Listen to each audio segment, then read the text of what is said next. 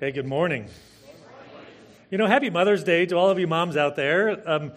I don't think that there's a single job as underappreciated or as kind of infinitely valued as the job of a mom in the life of her kids. So, you had amen from you.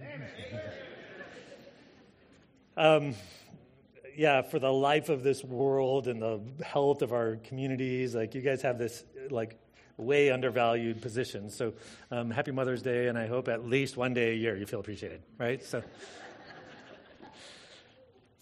anyway, now that I've offended everybody,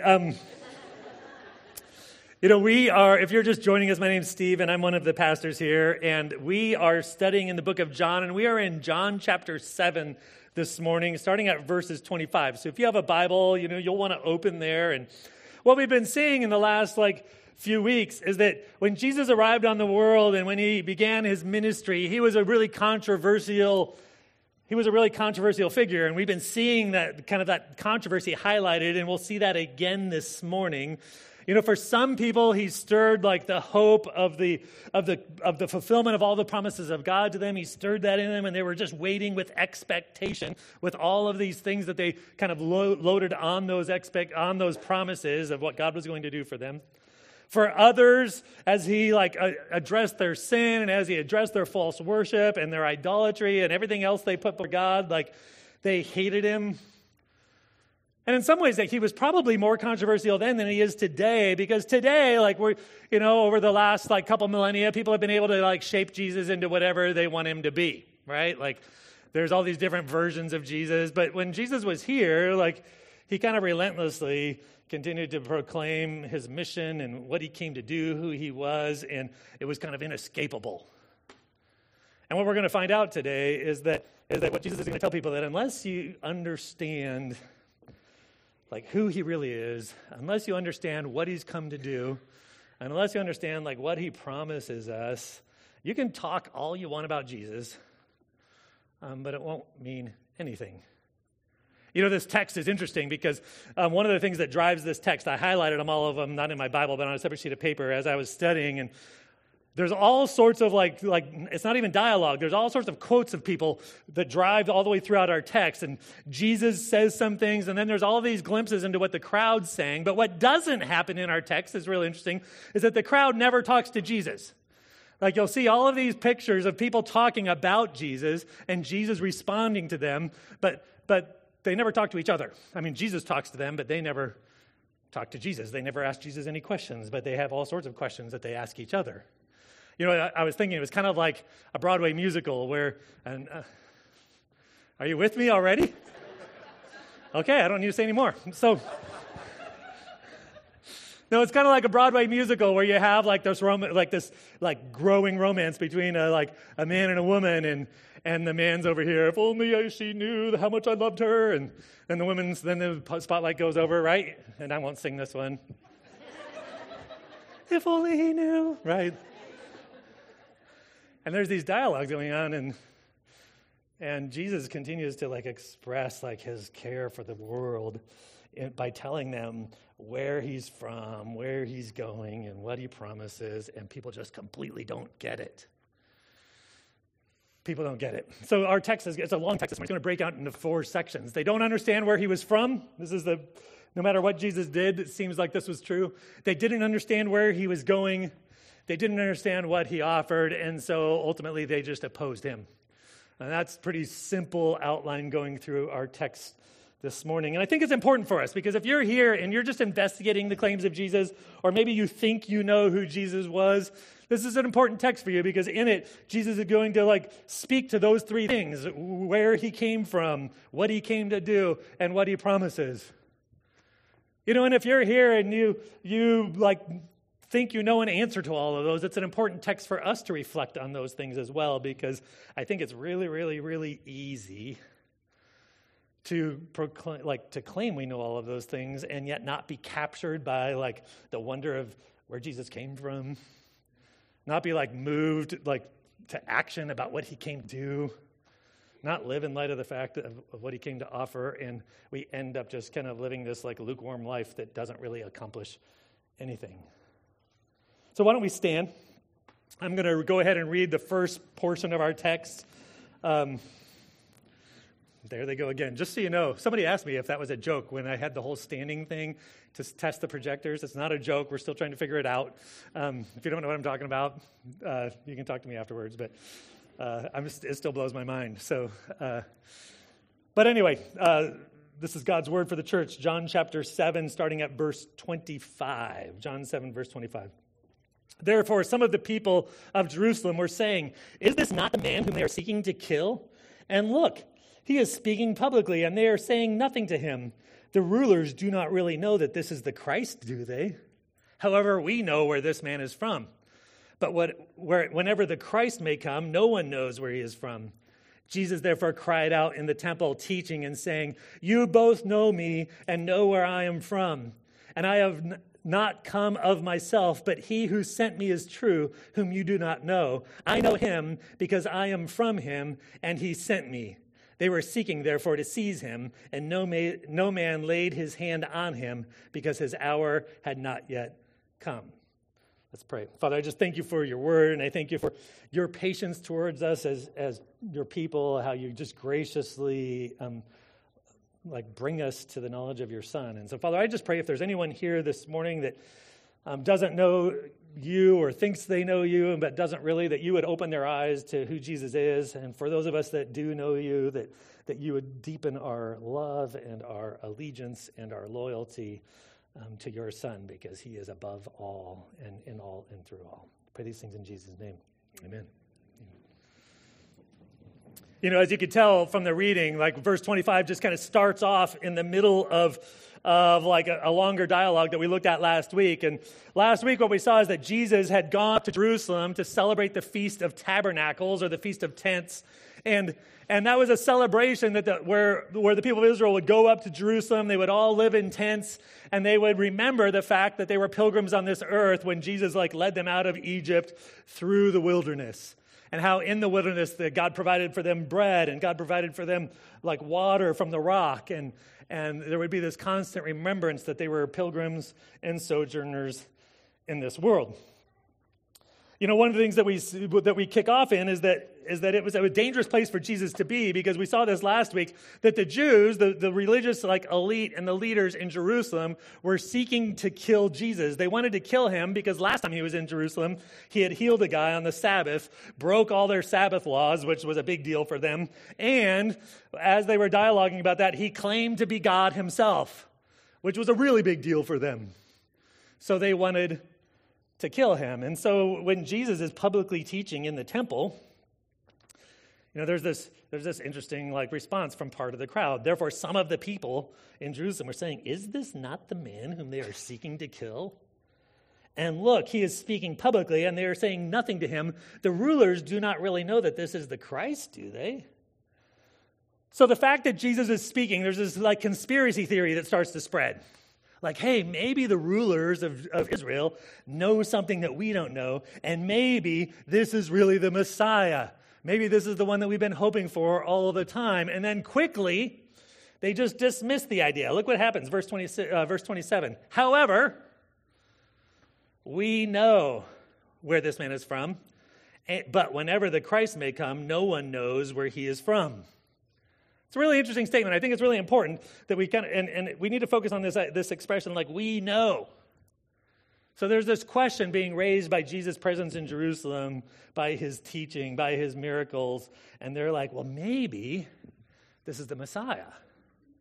And then they quickly dismiss the idea because of what they know. But we know. And what they're doing is they're just letting their assumptions about who Jesus was, their prior knowledge of who they thought Jesus was, what they thought about the coming Messiah, completely blind them to the reality of what's going on around them. This is, we know what? We know where this guy's from. Oh, he's a dude from Galilee. He's just a normal teacher that's coming up. And then they make this claim, but whenever the Christ may come, no one knows where he is from. There's this claim that, no one would know where Jesus is from. And what it shows is that at least this portion of the crowd had very little, if any, knowledge of the scriptures. And they're going to discard their view of who Jesus is simply based on what they assume that they know. And they don't even ask any questions. We know. We know about the coming Messiah, and he's supposed to come from nobody knows where, but we know where this guy is, so he can't be the Messiah. We're just going to discard him altogether. And yet, and look what Jesus says in verse 28. Knowing the hearts of men and what some of the crowd were saying, he says this, and it's really interesting. Jesus therefore cried out in the temple. And that expression cried out doesn't mean primarily like volume. It means like substance, like weight. Like he spoke with gravitas about this thing. Like, hear ye, this thing should have some weight. And he says this, you both know where I am from. You both know me and know where I am from. He starts off saying like, hey, you guys are partly right. Like, you know I'm Jesus. You know that like I'm from Galilee and that I've got a family home in Capernaum, and you know that that's like that all those facts about me. You have partial knowledge about who I am. That's partially true. Then he adds on, look what he says. And I have not come of myself, but he who sent me is true, whom you do not know. He's like, oh, there's something even more important that you might think you know that you don't really know. And what it is that the story that Jesus was from Galilee, that he was a human teacher, that he had a family home in Capernaum, like, isn't really the whole story. He says this, he says, I have not come of myself, but he who sent me is true, whom you do not know. Because you just believe like the public opinion about Jesus, because you just believe your assumptions and you don't even like engage them, because you don't bring them to the scriptures to see if your claim that no one knows where the Messiah is going to come from is even true, you don't know what you really need to know. You don't know God is what he's saying, because what he's talking about when he says, and we've seen this all through John, I have not come from myself, but he who sent me, that he's been sent from the Father, that he didn't like... This idea wasn't just his own. His authority is not just his own. And the Father, God himself, is the true one. That's what he says. He is true. And you don't know him, but I know him because I am from him and he sent me. If you want to know who God is, you need to come to grips with really who Jesus is, because Jesus isn't just a man from Galilee. He is like God himself come in the flesh. That's how John opens the book in John 1. Now, I think that there's a ton of implications about this. Like, do we really know where Jesus is from? And we would, if you're a Christian, you're going to acknowledge that Jesus is like, was always God, that he became a man, that he was born in Bethlehem, you know, all of these things, right? And we can just recite those things. We can like acknowledge those things. We sing about them every Christmas. But do we really like believe the fact that Jesus came from God? That he speaks for God, that he represents God. John the Baptist, earlier in the book, uses some of the almost the exact same language talking about Jesus. It's in John 3:31 through 36. I've got it on the screen if you guys want to follow along. It's a little bit longer section, but look what he says. He who comes from above is above all. He who is of the earth is from the earth and speaks of the earth. He who comes from heaven is above all. Let's just stop there for a second. Twice he says it. Talking about Jesus, he who comes from above is above all. What he's saying is like Jesus has all authority, all power, and in light of that, he deserves all of our loyalty, all of our obedience, all of our worship. He's not just somebody that came from the earth and speaks of the earth. He's not just some good teacher. He is the one who's come from above and is above all. He goes on. What he has seen and heard, of that he testifies, and no one receives his testimony. He who has received his testimony has set his seal to this, that God is true. For he whom God has sent speaks the words of God, for he gives the Spirit without measure. What he's saying there is that because Jesus knows God, Jesus is the one that perfectly speaks for God, that he's the one that has the fullness of the Spirit upon him, that there is no like limitation in his communication for God. He is above all. He speaks the truth of who God is. And then he goes on. The Father loves the Son and has given all things into his hand. He who believes in the Son has eternal life, but he who does not obey the Son will not see life, but the wrath of God abides on him." You know, what John the Baptist tells us is that Jesus Christ is above all, he's the source of all truth, and that he is the source of eternal life. And so here's the question. You know, if you're here just investigating, the claims of Jesus, investigating this whole thing about Christianity, I don't even like to say that because Christianity has so much baggage sometimes like strapped to it. Like, let's just focus on Jesus. Know this, he's not from below. He's not just a good teacher. He claimed to be God himself. He is the one that's above all, and every aspect of our life should be lived in submission to him and in worship of him. Every part of it. So if you're here as a Christian and there's areas in your life where you are not like living as if Christ is above all, where you're living in your own like sovereignty and your own like power and your own decisions and your own like wisdom, you're not really living like a Christian. Because Christ would say, John the Baptist tells us that he's above all and life is found in him. That's what John the Baptist ends with. The Father loves the Son. There's this loving relationship that we get to participate in, and he who believes in the Son has eternal life. And if you don't, the wrath of God like abides on you.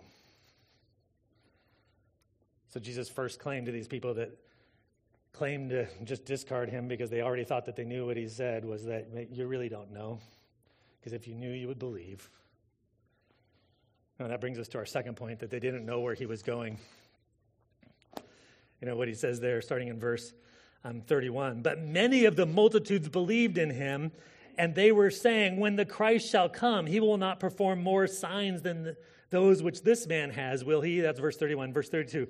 "The Pharisees heard the multitude muttering these things about him, and sent the chief priests and the Pharisees sent officers to seize him."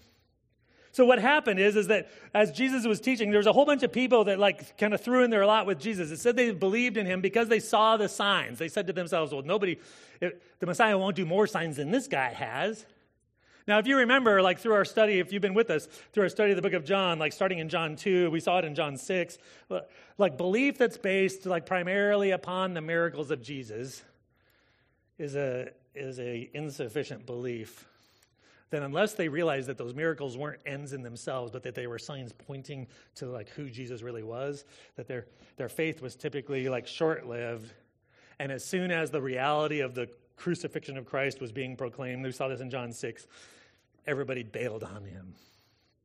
So there's these people that believe to some degree, but John's kind of indicating to us that they just believe because of the miracles, not because they really understand who Jesus is, and they don't understand where he's going, because look what happens. So verse 32, the Pharisees, because he had some popularity, they see him as a threat. So they send the Pharisees, and it says the chief priests, which are interesting. Let me just side note here. The chief priests and the Pharisees were kind of like, the chief priests were largely Sadducees, which was like one religious party. And the Pharisees were obviously Pharisees, which is another religious party. And they were like enemies of each other. They were in competition. They were enemies. And yet here, because they have a common like enemy in Christ, they band together. It's interesting how that can easily happen in this world, where just out of some common enemy or common offense, you like all of a sudden find yourselves in partnership with people that you never thought you'd be in partnership with, and usually ends badly. But they send guards to go get Jesus and to seize him, and then look at how Jesus responds. You know, doesn't exactly say the timing, but it says, "Jesus therefore said," in response to these officers coming to see him, he says this, "For a little while longer I am with you, then I go to him who sent me. You shall seek me and shall not find me, and where I am, you cannot come." So here come these guards, and Jesus is like, you know what, I'm only going to be here for a second, and then I'm out, and you're not going to be able to find me. You know, and so the guards are like, I wonder what he's talking about there, And then you see this dialogue in verse 35. "The Jews therefore said to one another, 'Where does this man intend to go that we shall not find him? He is not intending to go to the dispersion among the Greeks and teach the Greeks, is he?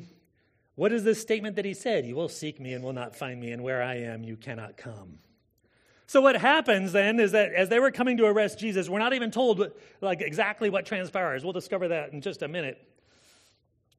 What happens then is that as they're coming to arrest Jesus, Jesus makes this kind of cryptic statement that I'm going to be leaving, and you're not going to find me, and you can't even come after me. You know, and some of you guys, if you know where this story goes, you know, or he can probably sense what he's talking about there. We see it in verse 33. I am going to him who sent me. He's going to go back to the Father. What we're going to discover is that the crowd had complete inability to understand where Jesus was going on his path to the cross. In fact, flip over in your Bibles with me to John chapter 12, verse 27. John 12, verse 27. Navigate there on your devices if you are one of those people.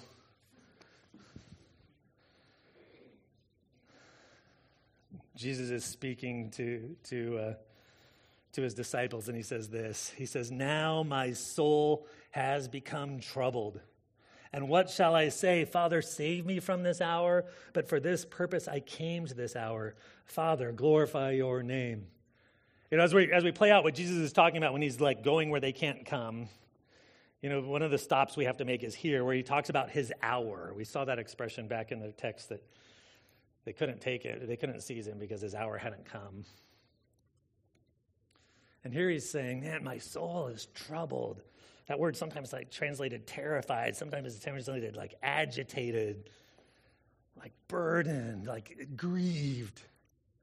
Jesus says, my soul is grieved because of what's about to come, because my hour has come. But it's for this very purpose that I've come.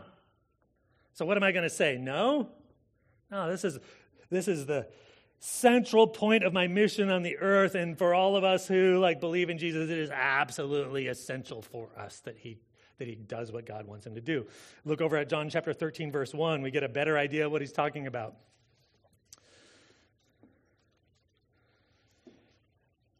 Now before the feast of the Passover, and listen, Jesus, knowing that his hour had come, that he should depart out of this world to the Father, having loved his own world, he loved them to the end.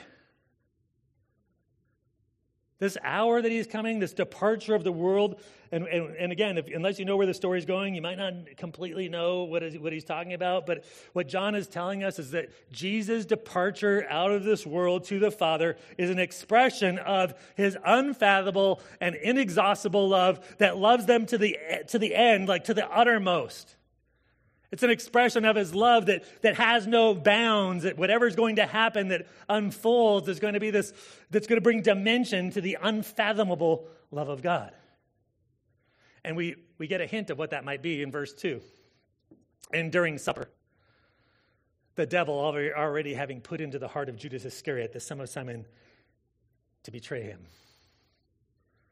Oh, whatever is going to happen that's going to cause Jesus to depart out of this world as an expression of his love for it, has something to do with Judas's betrayal. You're smart, folks. You know, what we discover as the story of the book of John unfolds is that ultimately his departure from this world, that's an expression of his love, that's essential and central to his mission on the earth, is his departing this world through the crucifixion. So here's a question for you. What does the centrality of Christ's crucifixion on the cross and the essential nature of it, because that's what he said, am I going to say no, I'm not going to go to this hour? He's no, this is my very purpose. What does the centrality and essential nature of the crucifixion say about you? What does the essential nature of and the centrality of the crucifixion say about you if Jesus came to die for you? You know, I think the as we meditate on that, there's a whole bunch of places our heart could go.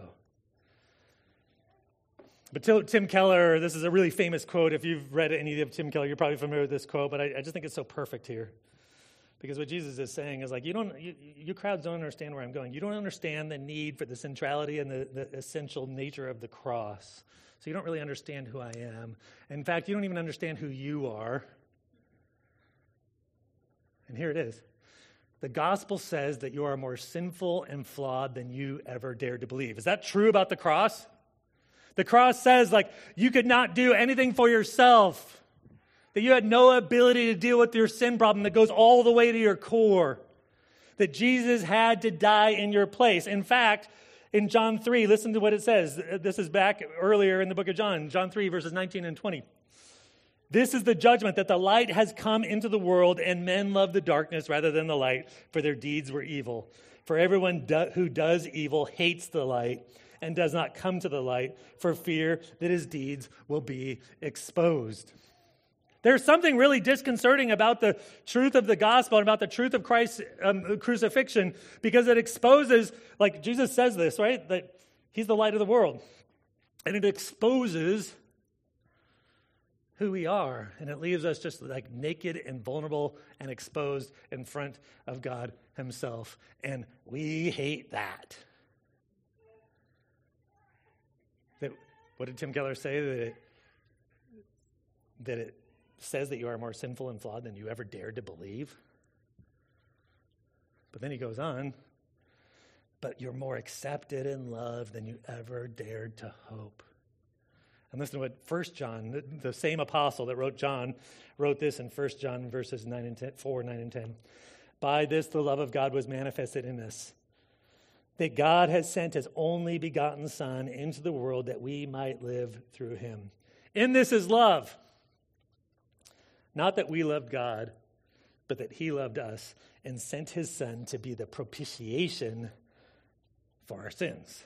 That word propitiation, two things about it. First, teach it to a 2-year-old and see what they come up with when they say it. Okay, record it for me, send it to me. You can put it in the weekly. I've got to teach Everett propitiation. He actually can say Greg Popovich, if you guys. So he should be able to pull off propitiation, right? Second thing, more important than that, propitiation means that the demands of the law required like satisfaction. They required justice. They required payment. And propitiation is the payment that satisfies like the demands of the law.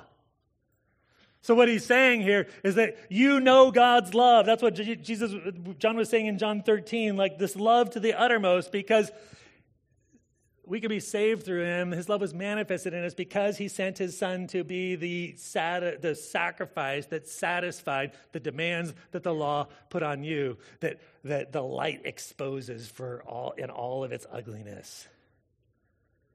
The fact that Jesus declared to these crowds, like, you don't know where I'm going, because he had this mission of the crucifixion, says that we are more sinful than we ever dared to believe. But we are more accepted and loved than we ever dared to hope, because Jesus has paid the price for us. You know, the first point, like he came from above, so he deserves all of our loyalty. What kind of love is that? Not that we loved God, but that he loved us. And when we were sinners, he sent his Son to die for us, that he shines his light upon us, not so he can bring condemnation and rejection, but so that he can bring healing and forgiveness and the removal of shame and bring us back in. And that kind of love not only demands our loyalty, but it should demand our worship and our affection. We should love him with all of our heart and soul and mind and strength. You know, the last thing that they didn't know was that they didn't know what he offered. This is in verses 37 through 44, back in chapter 7.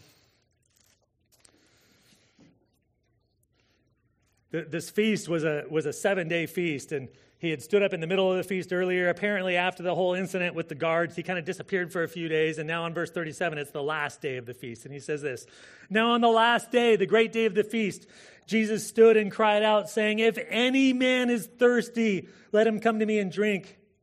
He who believes in me, as the scripture said, from his innermost being shall flow rivers of living water.' But this he spoke of the Spirit, whom those who believed in him were to receive, for the Spirit was not yet given, because Jesus was not yet glorified." Interestingly enough, during the Feast of Tabernacles, there was two kind of rituals that were done every day. One of them was called the water ritual, where they would take a bowl of water from the Pool of Siloam, carry it up to the temple, and then kind of add it in to the drink offerings, which were like wine and now this water that they would dump on the burning sacrifice. So it'd be this big, like, fragrant steam from this wine and this would just be water, like going up to heaven that symbolized like the worship and prayers of God's people. And this water ritual that was done every single day was this reminder that while they were in the desert, while they were wandering in the desert, and while they had no water, that God provided water for them. So for 7 days, the people of Jerusalem would have been like seeing this water ritual play out. And on the last day, after seeing this ritual like played out 7 times, where as the people of Israel wandered this world, that God would provide them drink. Jesus says this, right? "If any man is thirsty, let him come to me and drink. He who believes in me, as the scripture said, from his innermost being shall flow rivers of living water." You know, it's really similar to what he told the woman of Samaria as he and her had this conversation. She was a marginalized woman, like looked down upon, had been married 5 times, was living with a 6th guy. And Jesus said to her, it's in John 4, verses 13 and 14. "Jesus answered and said to her, 'Everyone who drinks this water will thirst again. But whoever drinks of the water that I will give him shall never thirst. But the water that I will give him will become in him a well of water springing up to eternal life.'" What Jesus is offering is that if you would just like recognize me for who I really am, if you would really embrace the reality of what I came to do, that I could satisfy your deepest desires. I could meet your deepest needs. All of those things that you thirst for that just never satisfy or only satisfy for a minute, you could find your satisfaction in me. You know, if you're familiar with the story of the woman at the well, like initially she didn't understand what Jesus was talking about. She's like, "Man, I would love that water so I wouldn't have to keep coming back to this well all the time." And he's like, "No, you don't understand," right? I think the same thing happens here. I don't think anybody gets the idea because of the word "but." Look what happens in verse, where am I? Oh yeah, verse 39. It starts with this word "but." "But this he spoke of the Spirit." So he makes this proclamation that like your life will be changed and you'll be satisfied. But he was talking about something that they didn't think he was talking about. I think they had the same response that this woman at the well did. They're like, "Whoa, that'd be great if we had all that water because it gets hot here in Israel." But what was he speaking about?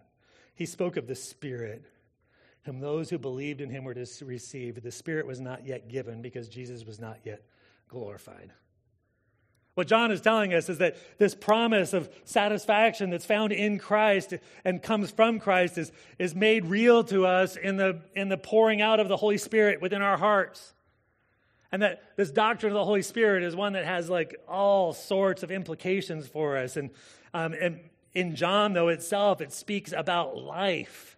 You know, what we've seen so far is that the Spirit is the one that gives life. So kind of at its core, Jesus is saying, you can have a brand new life if you acknowledge who I am, if you like believe in my work on the cross, and if you just come to me.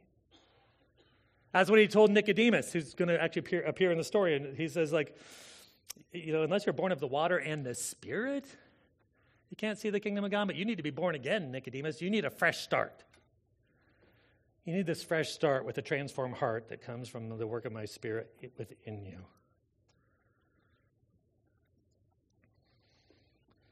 But they don't get it.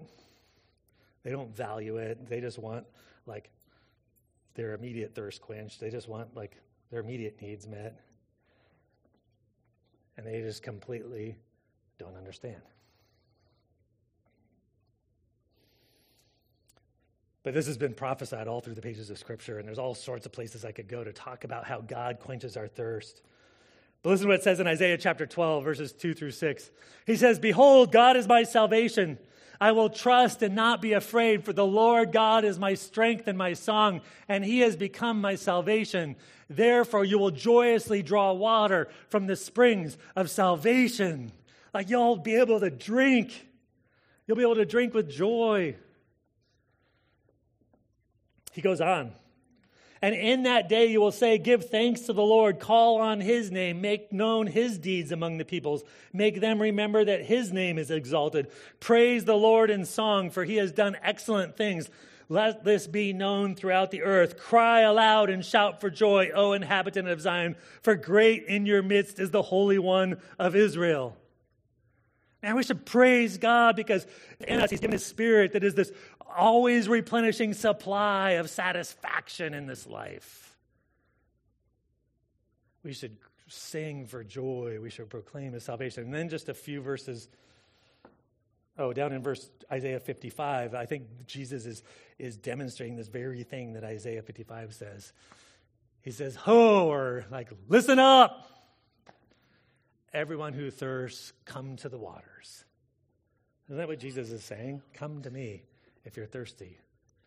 "And you who have no money, come buy and eat. Come buy wine and milk without money and without cost. Why do you spend money for what is not bread, and your wages for what does not satisfy? Listen carefully to me and eat what is good, and delight yourself in abundance. And incline your ear and come to me. Listen that you may live, and I will make an everlasting covenant with you according to the faithful mercies shown to David." He's like, just come and drink. And Isaiah expands on it. Buy wine and buy milk and bread. And then he asks the question, like, why? Why do you spend your bread or your money? Why do you spend your life? Why do you spend all of your energy pursuing things that will not satisfy? When Jesus promises that through the work of his Spirit we'll have this well of water springing up that always replenishes, from which we can find joy and satisfaction, the joy of salvation. And then he moves on just a few verses later in Isaiah 55:6, he says this. And this is a call to each of us here this morning. "Seek the Lord while he may be found. Call upon him while he is near. Let the wicked forsake his way, and the unrighteous man his thoughts, and let him return to the Lord." Why? "And he will have compassion on him. And to our God, for he will abundantly pardon." Did you hear that? It's that unbelievable reality of the gospel when our sin is exposed for everything that we are. The kind of thing that makes us recoil in shame. He's saying, you know what? If we go to the Lord, we will have compassion and we will have abundant pardon. Like, we will be forgiven and be met with compassion. And then he says this, "For my thoughts are not your thoughts, nor are my ways your ways, declare the Lord. For as the heavens are higher than the earth, so are my ways higher than your ways, and my thoughts than your thoughts." Because we wouldn't do it, right? The reason why we recoil in shame and hate the light is because we can't imagine that we could be more accepted than we ever dared to hope. But God's saying to us, you know what? Like, I don't do things like you guys do. For anyone that comes to me, I respond with compassion and pardon. And what Jesus says is you'll have this satisfaction that comes from the new life. And then he says that, because my ways are higher than your ways and my thoughts than your thoughts. It's this unbelievable offer. But the people of Israel were so bound by what they heard, by what they assumed, by what they thought. They were just completely missing it all. And yet Jesus in his grace just continues to proclaim his goodness to them. But because they don't understand that, at the end of the day, verses 45 through 52, they just oppose him. I'm just going to move through these things quickly. I'll read it. Look what it says. The officers, therefore, came to the chief priests and the Pharisees. This is where we find out what happened when they went to go arrest Jesus. And they said to him, "Why did you not bring him?" The officers answered, "Never did a man speak the way this man speaks." The Pharisees therefore answered them, "You have not also been led astray, have you? No one of the rulers of the Pharisees has believed in him, has he? But this multitude which does not know the law is accursed." Nicodemus said to him, he who came to him before, being one of them, "Our law does not judge a man until it first hears from him and knows what he is doing, does it?" They answered and said to him, "You are not also from Galilee, are you? Search and see that no prophet ever arises from Galilee." So here's this amazing contrast. Jesus is offering life and satisfaction, and anybody that comes to him will never thirst. And because they just can't understand it, it's met with complete opposition. And this is important for us. I don't want to skip over these verses because I think sometimes we're shocked, why is this world so opposed to the purposes of Christ? We talked about this last week. Because they don't understand. And look at how they respond. The first thing that they do is they respond with mockery. The guards come to him and they're like, "Man, nobody has spoken like this guy speaks." There's something within them that's stirred as they're hearing this promise of life and the things that he's talking about, and there's something that's stirred in them, and they're not really sure what to do with it, but they knew they couldn't arrest him. And their response is, "You have not also been led astray, have you? Really? Are you that dumb that you're going to follow this guy?" They respond with mockery. Then they respond with posturing and power. "None of the rulers or the Pharisees has believed in him, have they? We're the authorities here. If we don't believe in them, why would you believe in them? Why would you be led astray? You should just follow along with the party line. Whatever powers happen to be in control of the world at the time, you should just keep doing those things. And why would you bother to believe that Jesus might be who he claims to be?" It's also met with condemnation and threats. Look what he says. Verse 49, "But this multitude which does not know the law is accursed." They're just a bunch of idiots that don't read their Bibles. And so they're accursed. They just continue to sit under the judgment of God. And then lastly, it was met with condescending dismissiveness. Because Nicodemus, the guy that came to Jesus in John 3, who was told that he needed to be born again, verse 50, said to them, and then verse 51, "Our law does not judge a man unless it first hears from him and knows what he is doing, does it?" He's like, well, we should at least give the guy due process, right? And then they respond this way. They answered and said to him, "You are not also from Galilee, are you? Search and see. No prophet arises from Galilee." They're just go read the Bible yourself, Nicodemus. You don't know what you're talking about. Are you from Galilee too? Are you just whatever? Aaron, why don't you come up? And let me just talk about this for a second. As the gospel message went out, as Christ's grace and his proclamation of his mercy went out, and as it was met with hostility, as the leaders dismissed Nicodemus, and they said to him, it's really interesting, "Search and see," to Nicodemus. "If you really think you might be the Messiah, go read your Bibles, Nicodemus. You'll find out that we know what we're talking about." What we find out, Nicodemus appears 3 times in the book of John, I think. 3 times in the book of John. Once back in John 3 when Jesus first told him, "You need to be born of the Spirit, Nicodemus. You need new life. You need a new start." He appears here "Hey, we should maybe give this guy some due process." And they're like, "Search and see, Nicodemus." Look what it says over in John 19. after Jesus died on the cross, verses 38. After these things, Joseph of Arimathea, being a disciple of Jesus, but a secret one for fear of the Jews, like their hostility and their condescension and their condemnation and their threats hadn't stopped, asked Pilate that he might take the body of Jesus, and Pilate granted permission, so he came and took his body. Nicodemus, who had first come to him by night, that was John 3, also came bringing a mixture of myrrh and aloes, about 100 pounds weight. So they took the body of Jesus and bound it in linen wrappings with the spices, as is the burial custom of the Jews. Now in the place where he was crucified, there was a garden, and in that garden a new tomb in which no one had yet been laid. Therefore, because of the Jewish day of preparation, since the tomb was nearby, they laid Jesus there. So back in John 7, there's this challenge to Nicodemus, search and see. Apparently he must have. Because when Jesus was like just dying there on the cross, was dead. His corpse was there. Birds were probably circling it. Joseph of Arimathea and Nicodemus like took some risks to just show their like love and devotion to Jesus even in his death. They brought him down. Nicodemus bought 100 pounds of spices.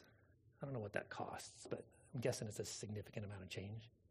He like shows his devotion to Jesus in his death because he searched and saw, and then 3 days later he's going to be like mind blown when Jesus rose from the dead and began to deliver on all of his promises and give the Spirit of God and all of those things. You know, for those of us here today, do we really believe that Jesus came from above, that he is above all, and he deserves all of our loyalty? Do we live that way? Has it captured our like minds that we get to like serve the God of the universe who gave himself for us? Like, do we really believe that the cross is central and essential? And do we really believe everything it says about me and everything it says about like God's unbelievable love for us? And then do we really believe that life is found in him? Or are we spending our lives and spending our money for that which will never satisfy? You know, if there's anything in your life that God's like bringing to mind that you haven't submitted to his lordship, or that you aren't about his purposes that he made clear in the cross, that you aren't seeking him as your source to your life, I just challenge you to confess those to the Lord and ask him to like renew to you the joy of your salvation.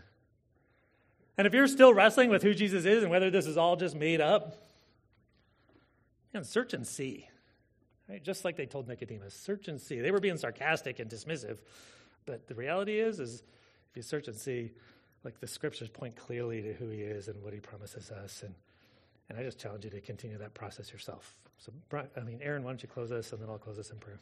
Father, I just thank you for the reality of that song, that as your church who follows you, We need to just pray that same prayer that Christ did as he followed you, that not our will, but yours be done. Father, I just ask for each of us here, if there's somebody here who hasn't like yielded their life to you as Lord, that hasn't experienced the forgiveness that's available on the cross, that you would open their hearts and open their minds and open their eyes to see you for who you are so that they could experience life. And for all of us that have, Lord, I just pray that you would allow us and challenge us to forsake those things that we go to for life that will never satisfy, and that we just pursue you and pursue your life and give our life for your purpose and in accordance with your will. Just thank you for all the moms here and for their investment in their kids, and I just ask that you would empower them to just demonstrate your wisdom and your life and the truth of your gospel to the kids in their care. Pray these things in Jesus' name. Amen.